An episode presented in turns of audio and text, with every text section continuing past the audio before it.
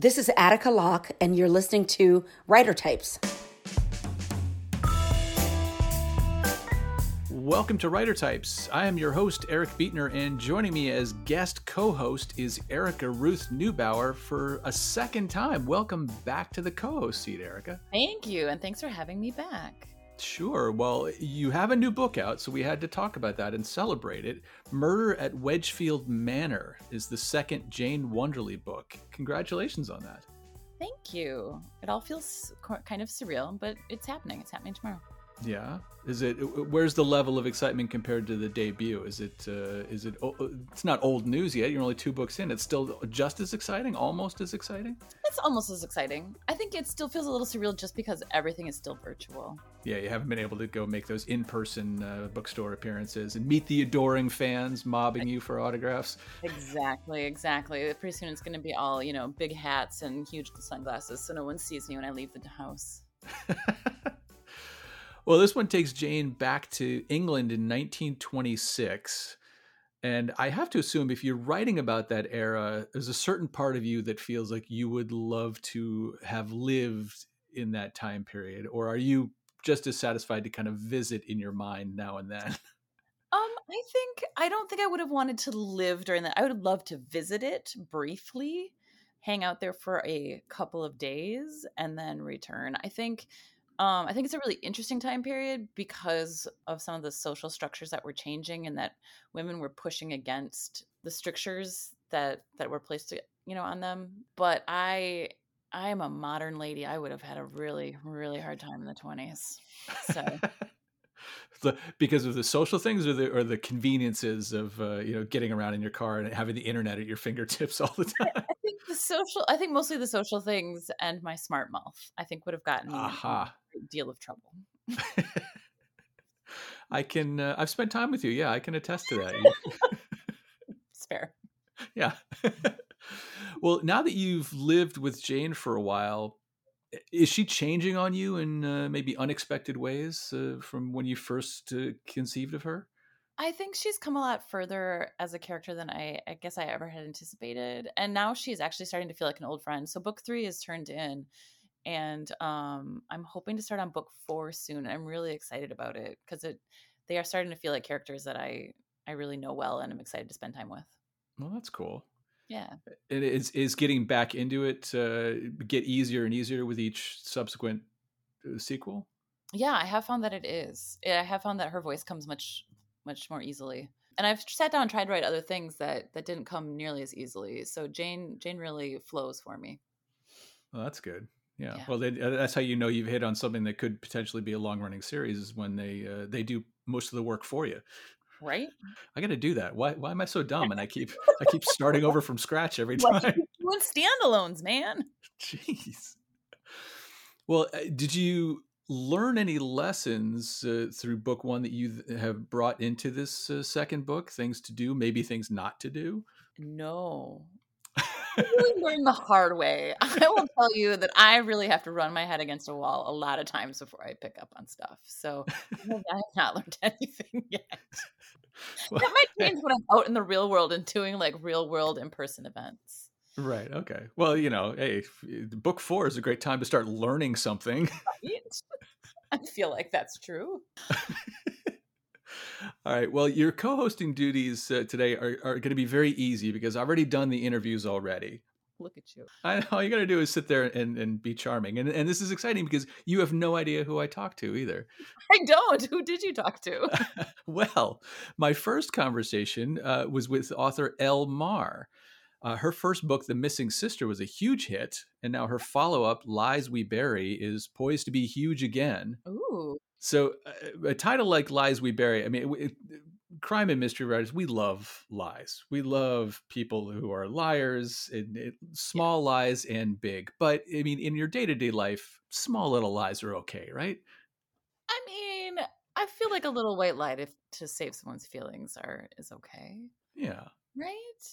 I, think so. It's we need them, and I think the social contract only sticks together when we all acknowledge that you know we're all doing it a little bit. Totally agree. We just can't you can't let them get out of hand. Right. Lie about whether or not you really want to go to that dinner party, but not about did you kill that guy.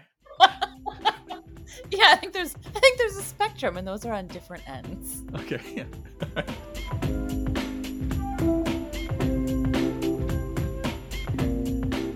Elle Marr, thank you for joining me today on Writer Types. Uh, your latest novel, Lies We Bury, is uh, hot off the presses. Do you think there's a chance you're going to lie to me today? I hope very minimally, at least. I hope you won't be able to tell if that's the case. Aha, that's the secret, right? Yeah. Uh, thank you for having me. I'm excited to be here on Writer Types. All right. Well, Lies We Bury is your second novel after The Missing Sister, uh, which was a huge hit. Uh, so, Oh, I've having never had a huge hit before. I got I got to know: was there a lot of pressure to follow up? that's that's very kind of you. Um, none more so than the pressure I put on myself. Uh, Right. I've been very lucky in that my publisher has been super supportive the whole way. So yeah, I think all the pressure has been in my head personally. Is that that's it seems like a typical writer thing? Is we we do it to Right. ourselves, right? The torture of the writing process is mostly self imposed. Absolutely, yes, and you would definitely know about that. You're an extremely prolific writer. Yeah, well, you know, I, I keep slinging them out there, hoping for one to break through. So, you know, fingers crossed. I admire that definitely. I'm only on my second, so I hope to to live up to um, the dozens that you have now. well, uh, so this novel runs in two timelines, and I I did that once, and it became uh, the most complicated plot that I ever had to do. I had I had note cards taped to the wall, and it, it was Yes. a lot of rethinking and restructuring and stuff. Did the structure of this novel give you any trouble along the way? Uh, I mean, I I'm sure it did. I know it's it now. You blocked it out. Exactly right. I've trauma. moved past it, so I've completely blocked out that part of my life. It was a, a few months back. It was last year that I was writing it or editing it um, and writing it. So yes, I definitely had a whiteboard, but I don't think I actually used it. I had note cards, but I don't think I used those either.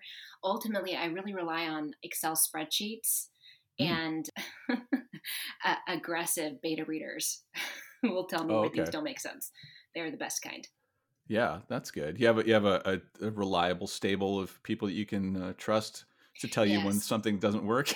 yes, and the very best. Um, most importantly, my husband, who is my first reader. He's the he's the first person that reads my manuscripts when they're being drafted, and he will tell me. he's very good at that. Very incisive.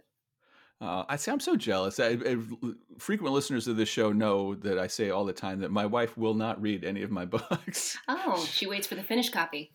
No, no, she won't read them ever.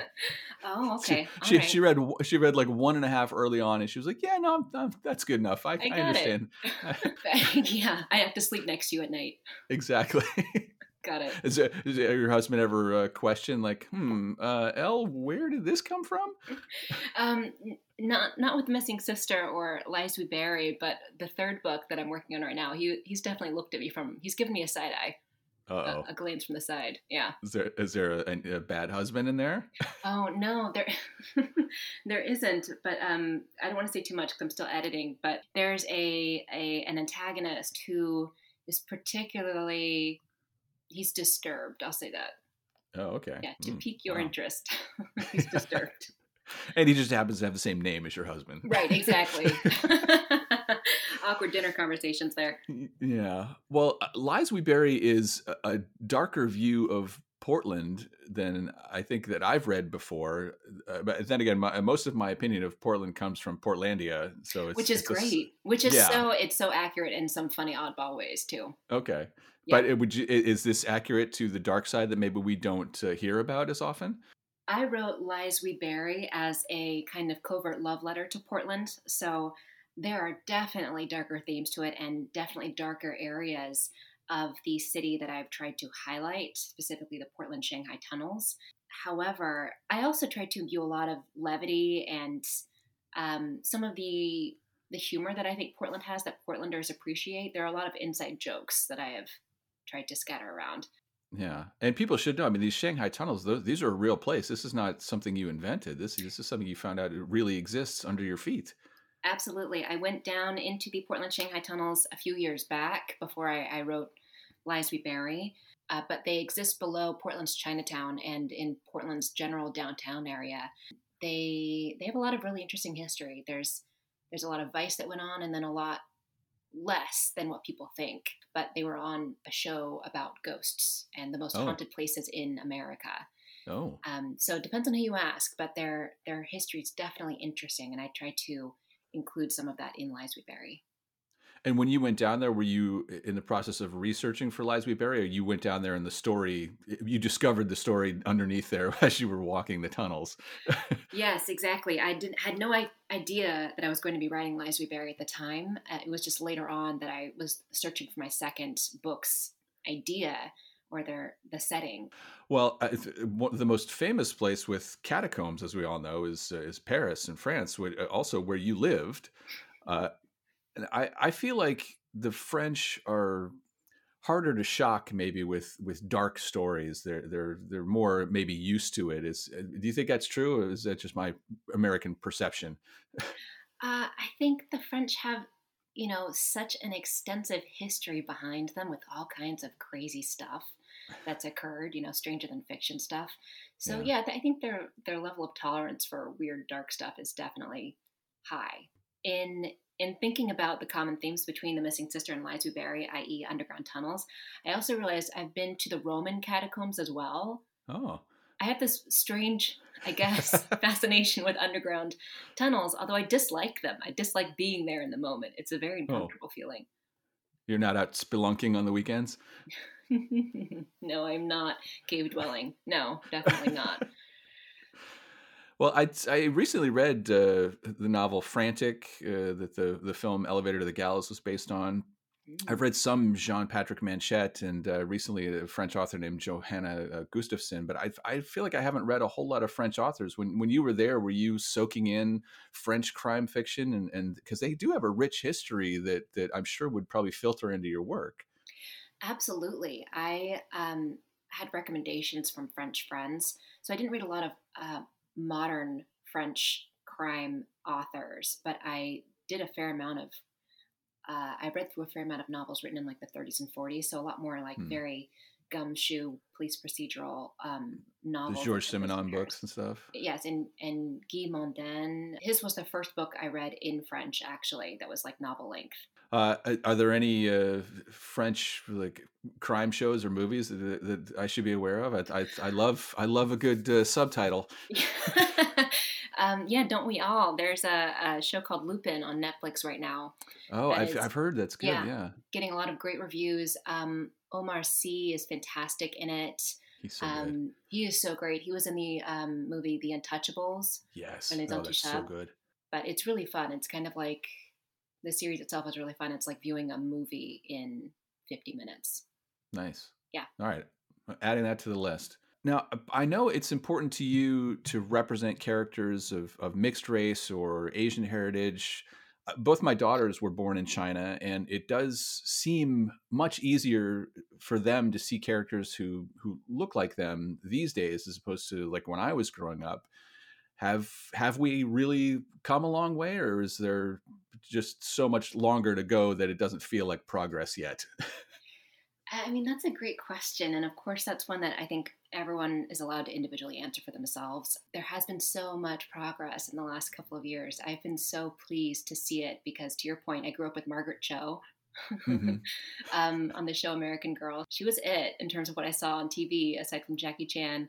And, you know, in terms of publishing, there was Amy Tan and Maxine Hong Kingston, and not a ton of other Asian or AAPI authors when I was a kid. So I have been so pleased with the books that are being published nowadays. But the book Eyes That Kiss at the Corners is a, a kid's book that really emphasizes the beauty in Asian beauty. Hmm. Um, and I would have just loved to have seen that growing up. That's so neat that your kids um, have a, a wider array of choices to pull from nowadays. I think we're Yeah. getting there to answer your question. All right. Well, that's good. Well, thank you for uh, contributing to that. These are these are books that uh, I'm- going to pass on to my girls when uh, when they're a little bit older. Wait till 11 at least. Uh, yeah, with yeah, my uh, God, my 14 year old, she digs into stuff that's so. I mean, she tore through you know the Hunger Games and all these. Oh, yeah. She's like she went through a real serious dystopian phase in her reading where she's That's like, fun. She's my kind of reader. Yeah, she was like, it, it, "Someone got decapitated, Dad." I had to look up what that word meant. I was like, "Oh boy, holy cow!" Yeah, that is that's impressive. Definitely an adult reading level. Good for her. Yeah. I definitely looking back. I I think I read. um I didn't read Stephen King first. I first read Richard Bachman, uh-huh. his uh, alter ego, and I read that when I was eleven. Oh wow! Speaking of precocious readers. yeah, well, once again, I can't. It's I still can't get my either of my girls to read my books. They'll get there. They're just working up to it. They got to build up to your work. And and they roll their eyes when I try to play them my old punk rock bands. And they, Dad used to be cool. They'll, I mean, pretty soon they'll have their own kids, and then uh, yeah. and then they'll be able to look back and tell their kids that they were cool once too. They read, you know, Hunger Games. There you go. My next guest, Erica, is Nadine Matheson. Now, I don't expect you to know her because she is a debut author. She's a London based criminal defense attorney turned novelist, and her debut is called The Jigsaw Man. This is a book about a copycat serial killer out there and the detective inspector who was trying to stop him. It's getting rave reviews. It was uh, it was very suspenseful and, and uh, I think a really fun read. She's going to do well in this side of the pond, as they say.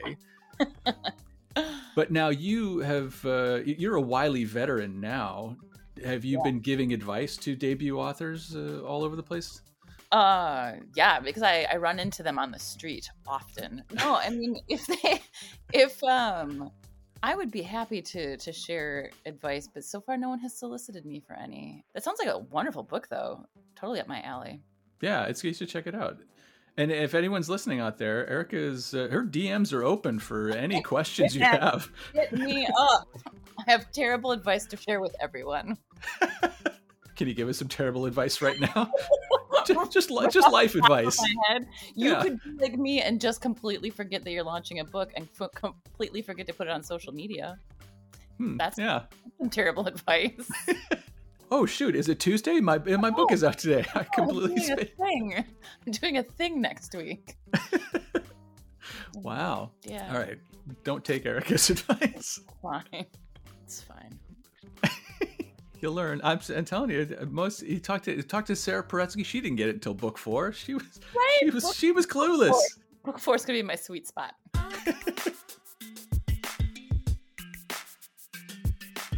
Uh, okay, yeah. we're gonna jump right in and uh, and get on. Oh, look at her! Okay. She's drinking tea.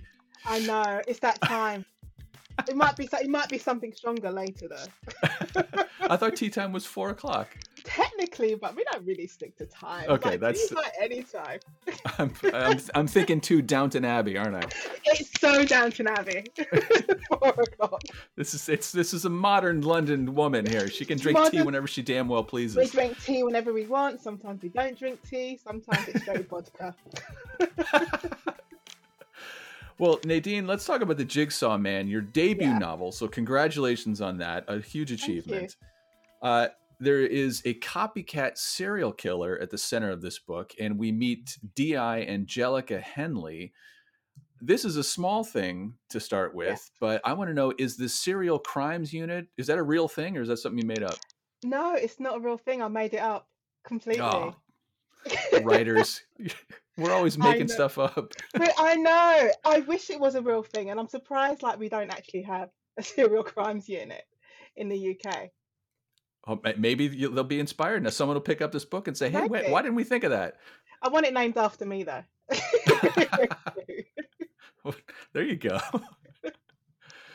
well, uh, you are a criminal defense attorney in your in your non-writing life. Uh, so, I mean, I would think that you would want to get away from all that darkness of your day job and write, a, you know, a romantic comedy or something. But you you jumped in with both feet and went full dark.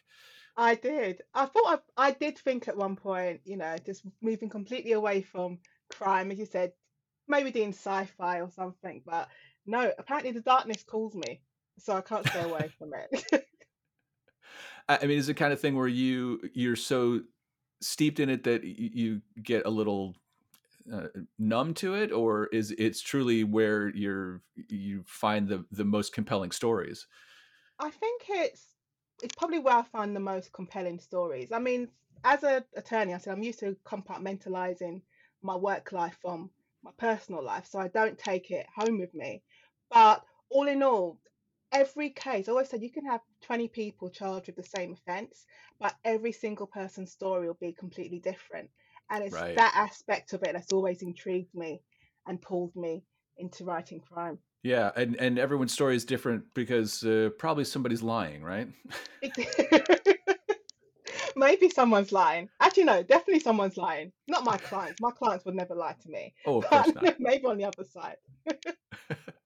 Well, I'm certainly hoping that nothing in this book is taken from any of your real life cases. No, I wish it sounds a really strange thing to say. I wish I'd had the experience of representing a serial killer, but I've never represented a se- I know it sounds strange. What? I, I think you'll only find criminal defense attorneys will be the only ones who'll ever say this. But um, no, it's never happened in real life. I've represented murderers before, but not anyone who's committed serial offences like the characters in my book. Wow. And and I mean, uh, well, geez, so many follow up questions on that. But I mean, it, there's got to be a slippery slope though for uh, somebody in your line of work that you can't. I mean, you can't just lift someone's life and put it on the page. You have to be respectful of their privacy and everything. But and yet there's inspiration all around you for crime novels every day. Yeah, exactly. I mean, I would never, I mean, it would be so disrespectful to take my own client's story or take all the details of one particular case and include it in a story. But you, I'm, I said, I'm inspired by all the all of the clients I've represented over what the course of 16 years, and I've lost count of the amount of cases that I've worked on. And there's been unusual aspects of a particular case. Like I had one client who was always using um, fake identity. So I didn't use the whole case, but a certain aspect of their story or of their character, it's like I, it would be wrong, like not to use it, but Yeah. not to use them, not to use them in entirety. I couldn't, I wouldn't do that. Right. Well, uh, while you were writing the Jigsaw Man, I mean, did you take pleasure in crafting a crime story that you could make go entirely where you wanted it to go instead of being at the mercy of you know real life clients and stories and and and the justice system steering you where you need to go Yeah, definitely, because there was no restraints on me. So normally in my in in my professional life, I'm dealing with the prosecution or I'm dealing with the police not providing me with all the information I'm asking for. Or sometimes I always say you have two types of clients. You have the type of client who tells you everything and you can't shut them up. And you have the other client who just they remain quiet. They don't say anything and it's like pulling teeth. But when I was writing the Jigsaw Man, I had no restraint. So I can leapfrog over all those hurdles that I'll probably in, um, incur in, in my professional life. So I could go wherever the story took me, and I could take I could go darker than probably the things I would have experienced in my professional life. Also, wow yeah and that's the thing that i've i love about uh, writing is that level of control you know my my job i'm a television editor Mm. so i do something very creative and then i hand it off to people and then i get notes about how i did it wrong and how i should change it so my whole life is just is doing something and then uh, chipping away at it in these tiny Yeah. ways and I, I you feel like you don't have any control and it's got to feel uh, somewhat similar for for you definitely, it can feel like you're constantly meeting obstacles. No matter how you can put up 100% into representing your client and doing the best for your client, investigating all the scenarios that they give you but then you meet obstacles and sometimes those obstacles can they can be the prosecution or they could be the judge themselves when i'm standing up in court and he's the judge has been an absolute pain and not giving me what i want or just making things harder and for me but when i'm writing i can you can i can kind of get my revenge Oh, there you go. Can I tell you, you are not the first author who has cited revenge as a motivating factor to really writing a book. I think it's in it's in a lot of us. it is. There's this little like I can remember, you know, a judge just being so rude to me unnecessarily, and I was just thinking, oh, I need to get you back some way. But oh, I found a perfect way to get you back in books too.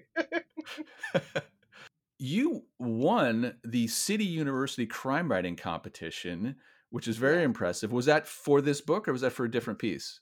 it actually winning the competition led up to the book because the competition win it was a i had this habit of jumping into things without thinking about it and um, i saw this competition on twitter and i didn't realize that the actual prize was to basically get a bursary, so it's a discount off a creative writing masters. And I teach as well, in addition to um, practicing law. So I teach in a law school. And in the thought of going back to school to study on a creative writing master's, I was like, no, I don't, I don't want to teach. I don't, I don't, I don't want to be taught. I don't want to be back doing homework. Right. And then um, it turns out I won the competition. So when I won the competition, I was like, oh God, okay. Now I have to go and do the creative writing masters. And to complete the course, you had to write a novel, complete a whole novel. And that novel was The Jigsaw Man. Wow, that's very cool. Now, I mean, uh, now that you're into presumably your your next book, or uh, maybe you've already got one in the can, was it, it was the structure of the class actually a, it turned out to be a good motivating thing, and now you're on your own? Do you have the same discipline in writing and getting your page count every day? Um, I tried to be disciplined. I think the, I finished the first draft of book two, so I've just got my editor's notes back. I actually got them back yesterday, but I did have a first the first month of writing book two. I was like, how am I going to do this? Like how did I do this the first time? But after the first month, I just got myself back into my routine, and I, I have like a, I try and give myself a minimum word count of like sixteen hundred words a day. Oh, wow. Some days I'm yeah, some days I meet it. Some days I surpass it. Some days it's so hard. If I got 250 words down, you're like, well, that's all you're going to get out of me. It's Yeah. 250 words more than I had yesterday. that's T- time to switch from tea to vodka. exactly time. to- Definitely double vodkas when it's those days. Do you think? Uh, I mean, does the UK have any sort of different appetite for a a kind of crime book than we do in the United States? Do you think, or is is writing so universal now that uh, it, it, there's not much difference between what is an American crime novel or a British crime novel? Think there's much difference now because we we have so much access to everything. It's not just Yeah. books. And, I mean, if we look at Netflix, I mean, the US and Canada, Canada can have so much access to um, British crime shows. So when they, they do pick up a book that's similar, it doesn't seem so strange Yeah, to them. So in that as in that respect, I don't think there's much difference, um, especially not now. When I was growing up, definitely, I remember being like 14, 15, picking up an American crime book and thinking, we don't have anything like this. like, what is this world? this is not Agatha Christie. it's definitely not Agatha Christie. This is not Inspector Morse. I don't know this. this is so cool. I mean, sometimes it's just the experience of it and, and and getting used to different rhythms. Uh, My wife Mhm. about a year ago went through a big run where she was watching nothing but British crime TV series, and she was like, she's like, oh my god, I I've, I watched all of Broadchurch and then all of Mm. you know all, all these different things, and it was funny to see her at the beginning of it. I think about half of the dialogue went by her ears and she didn't grasp onto what they were saying. But then by like her fourth or fifth series, I was like, you like that guy is seriously northern. you understand what he's saying- what he's saying? And she's like, yeah, yeah, I got it. she can say she can actually say what part of England the character Yeah. comes from. But it's so funny. I think, especially I said years ago when there wasn't so much access to British shows, and everyone. I remember like going to the states, going to New York to see my my family, and they thought we either spoke very posh like Downton Abbey, or it was an extreme version of Dick Van Dyke. in Right. Mary Poppins. there was no in between. Well, uh, as an attorney, do you think now that this book is out there, are you going to get all the serial killers who get arrested? Are they going to be asking for you to represent them because they're thinking like, okay, she gets me, she understands. she understands me. We can work together. Um, maybe I've had old clients um email me out of the blue asking Really? if they're in the book. Yeah, and I'm like, no, you're not in the book. I wouldn't do that to you. You're definitely not. And they're upset that they're not in the book. but oh, um, gee. it'll be, um, but um, it'll be interesting to see if I do get any um alleged serial killers. Um, Yeah, oh, sorry, me yes. represent them. Alle- Yeah, alleged, alleged.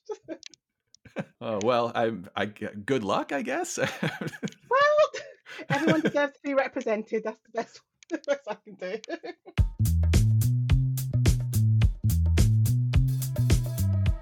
All right, Erica, my final guest is none other than Jacqueline Winspear. Ooh, That's the proper response. I figured you might be excited about this because uh, Jacqueline's famous character, Maisie Dobbs, I personally think she would be good friends with Jane Wonderly. Oh, I think absolutely. I think that's the case. Yes. I think they um, definitely like a similar spirit, both of those characters. Yeah, they would go out to, on the streets of London and with their sass mouth and their attitudes. Have a couple of cocktails. That's Yeah. right. Yeah, well, the latest Maisie Dobbs adventure is The Consequences of Fear, and it brings the action right up to World War II.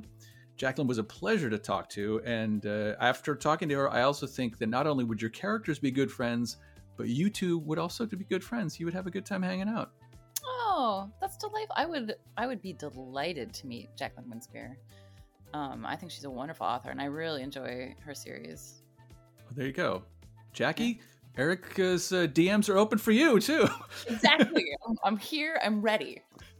what, what advice could you give her? Oh my goodness, I have no advice to give to give her. She could send some advice my way. Yeah, it sounds like you might need some. Yeah, I know.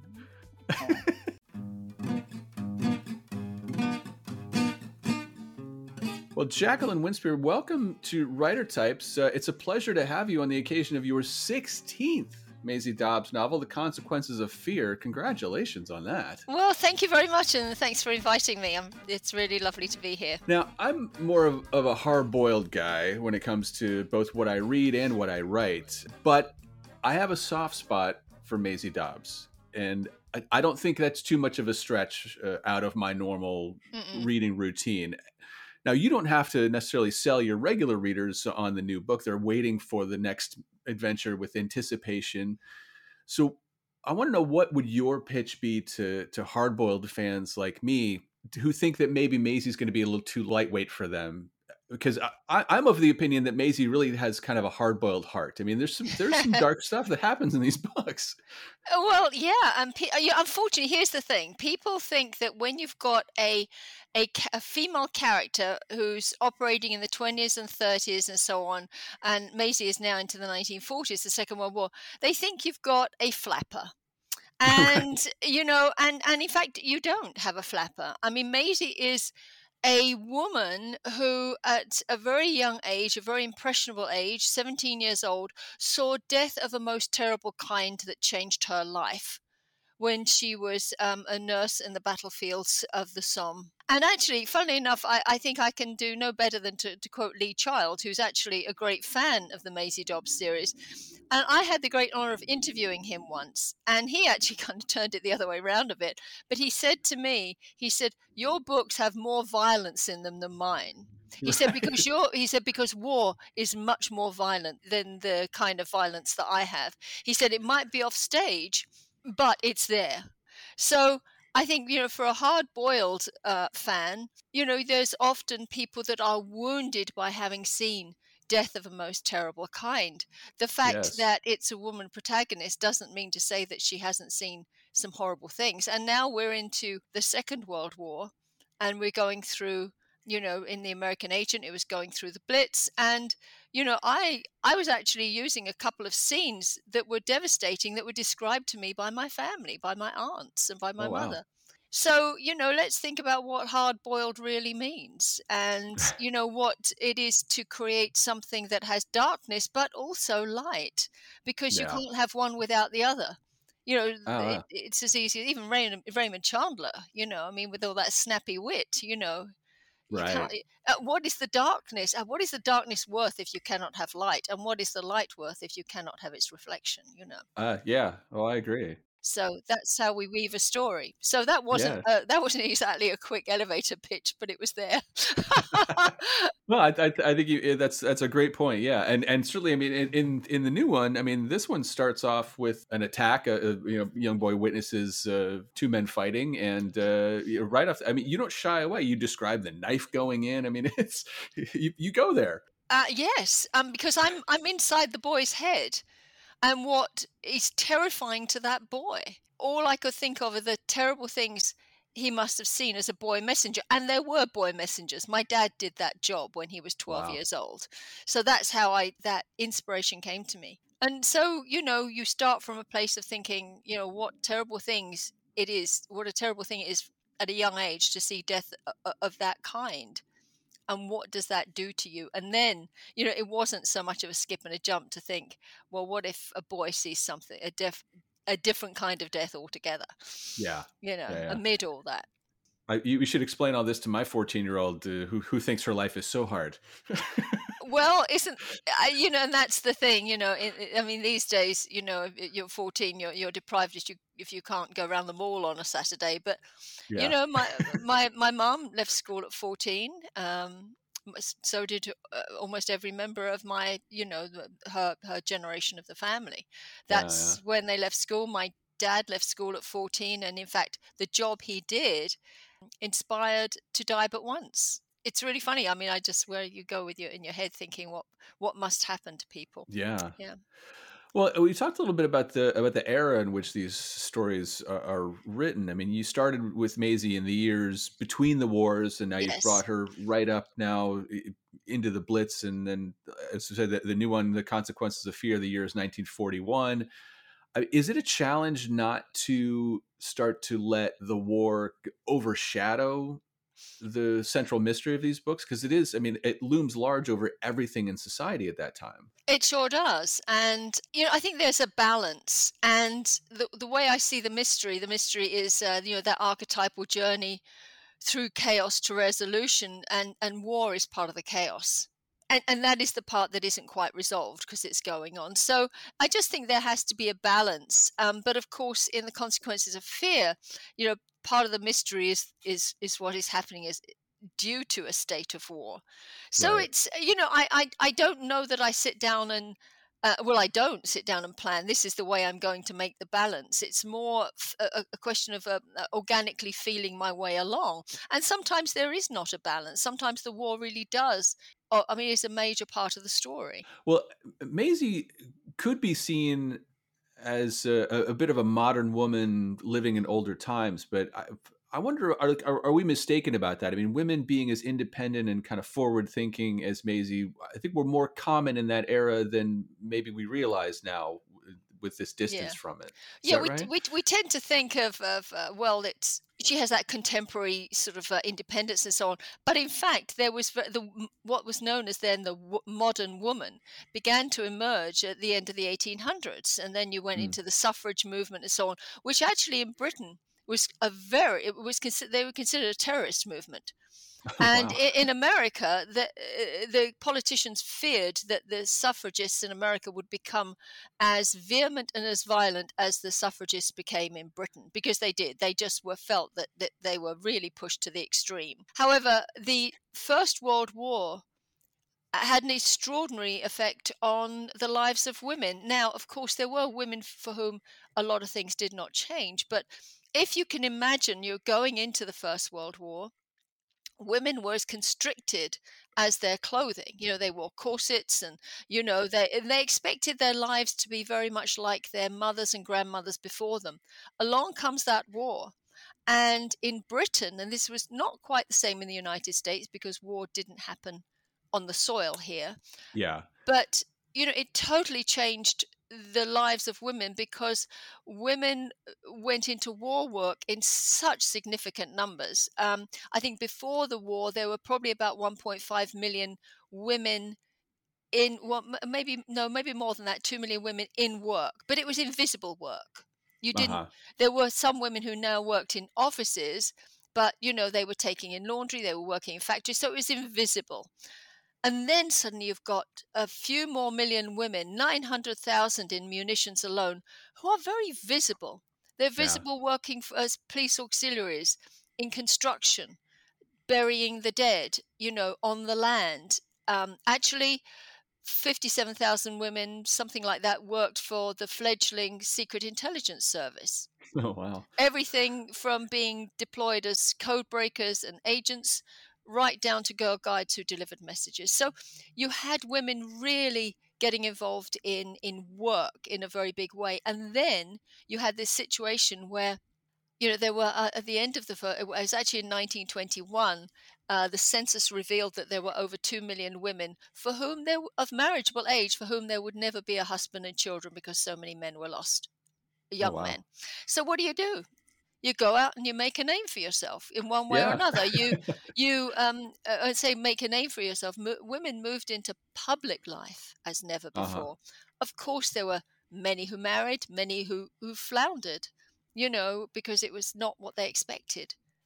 But Maisie Dobbs is one of that generation that really had to to, to get going. Let's be clear: it's, it's the great age of the British woman novelist, mystery novelist. True. Yeah. you know. I mean, there's a job you can do without any training.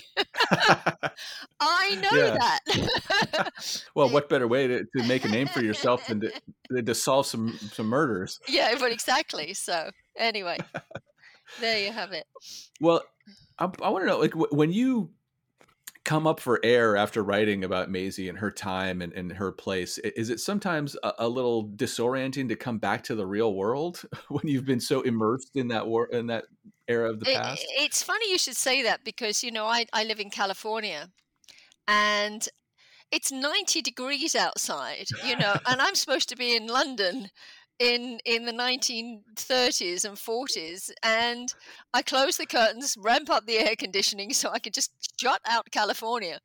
And I can remember there was a time when once I'd I'd been really deep so deep into my work and I, I I realized oh it's time to have a bite to eat and I went outside and I thought whoa it's it's it's California out there. Actually what I have to climb away from is is war.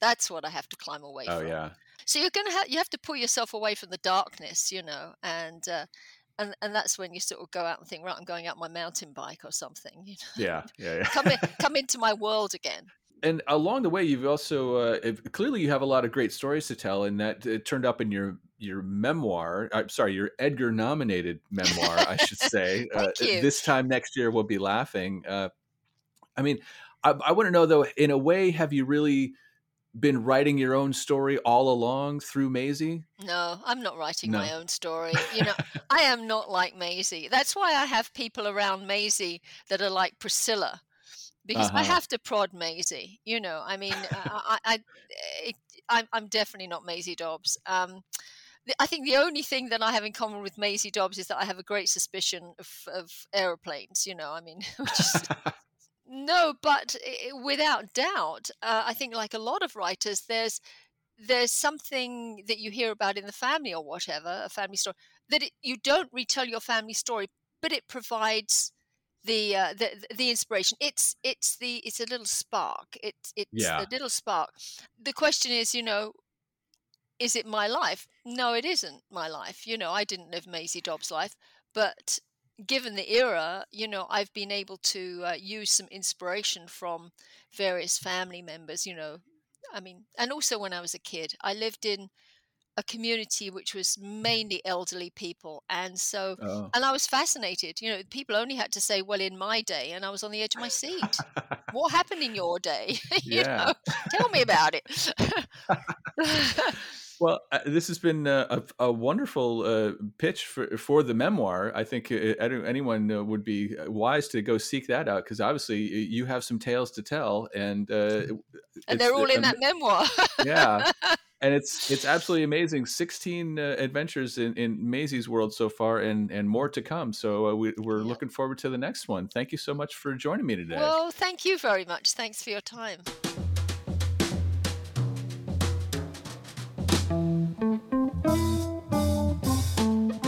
All right, well that's it. You did it. All It was that quick and easy. Uh, you, you did great Oh, again. Ah, thanks. It's lemon squeezy, man. Well, everyone who loves a great mystery should check out your latest book, Murder at Wedgefield Manor. You know, this seems like something that is going to last a long time. If Jane is uh, already in your head and uh, and speaking to you, probably in your dreams. When, when, when do you start dreaming in uh, in in Jane's voice? I don't. I think. I think book four. I think Yeah, that's, that's that's what the schedule is. okay. Well, that book four is that's going to be a bestseller. That's really. I know. All right. Well, you can always find the show on Twitter at Writer Types, and you can subscribe and get each new episode delivered right to you. I want to thank everyone for listening and thank Erica again for joining me as my in the guest co-host seat. And uh, I certainly hope that you get it together. Frankly, I mean, I think Fair enough. But thanks for having me. It's a pleasure as always. Oh, of course. Well, uh, if we've learned anything, it's that uh, Erica is needs advice more than you, you're ready to give it. So, if anyone has any advice for Erica, hit us up on Twitter and uh, let her know. Perfect.